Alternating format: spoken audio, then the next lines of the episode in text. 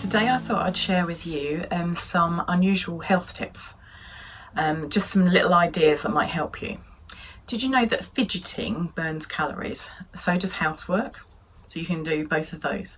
So if you want to get your move calories up and you, you can fidget a lot and move your arms and your legs, fidgeting is fantastic if you're static a lot of the time, like desk work and everything.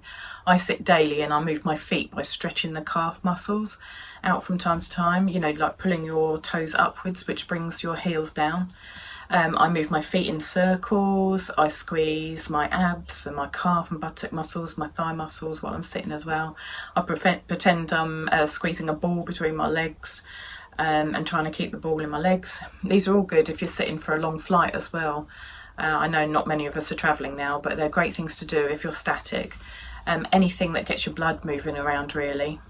Um, so short brisk walks are great too. Uh, whilst they're not HIIT training, they're great for building your cardio. And the most important thing to do is to do something. Um, so even if you plan to do it only for a few minutes, um, so today I'm going to do a quick walk around the block. Um, anything from five to 30 minutes, um, depending on how much time you've got, or depending on how much time I have.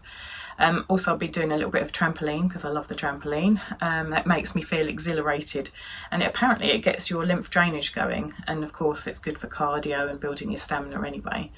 I'll probably also listen to one music track whilst doing a cross trainer.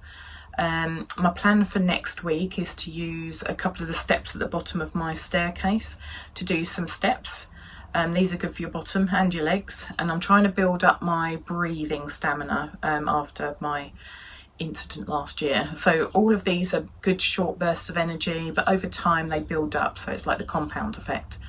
Um, let me know what you plan to do to increase your activity um, each day. Um, and let me know whether you've enjoyed these tips. Thanks very much. Bye.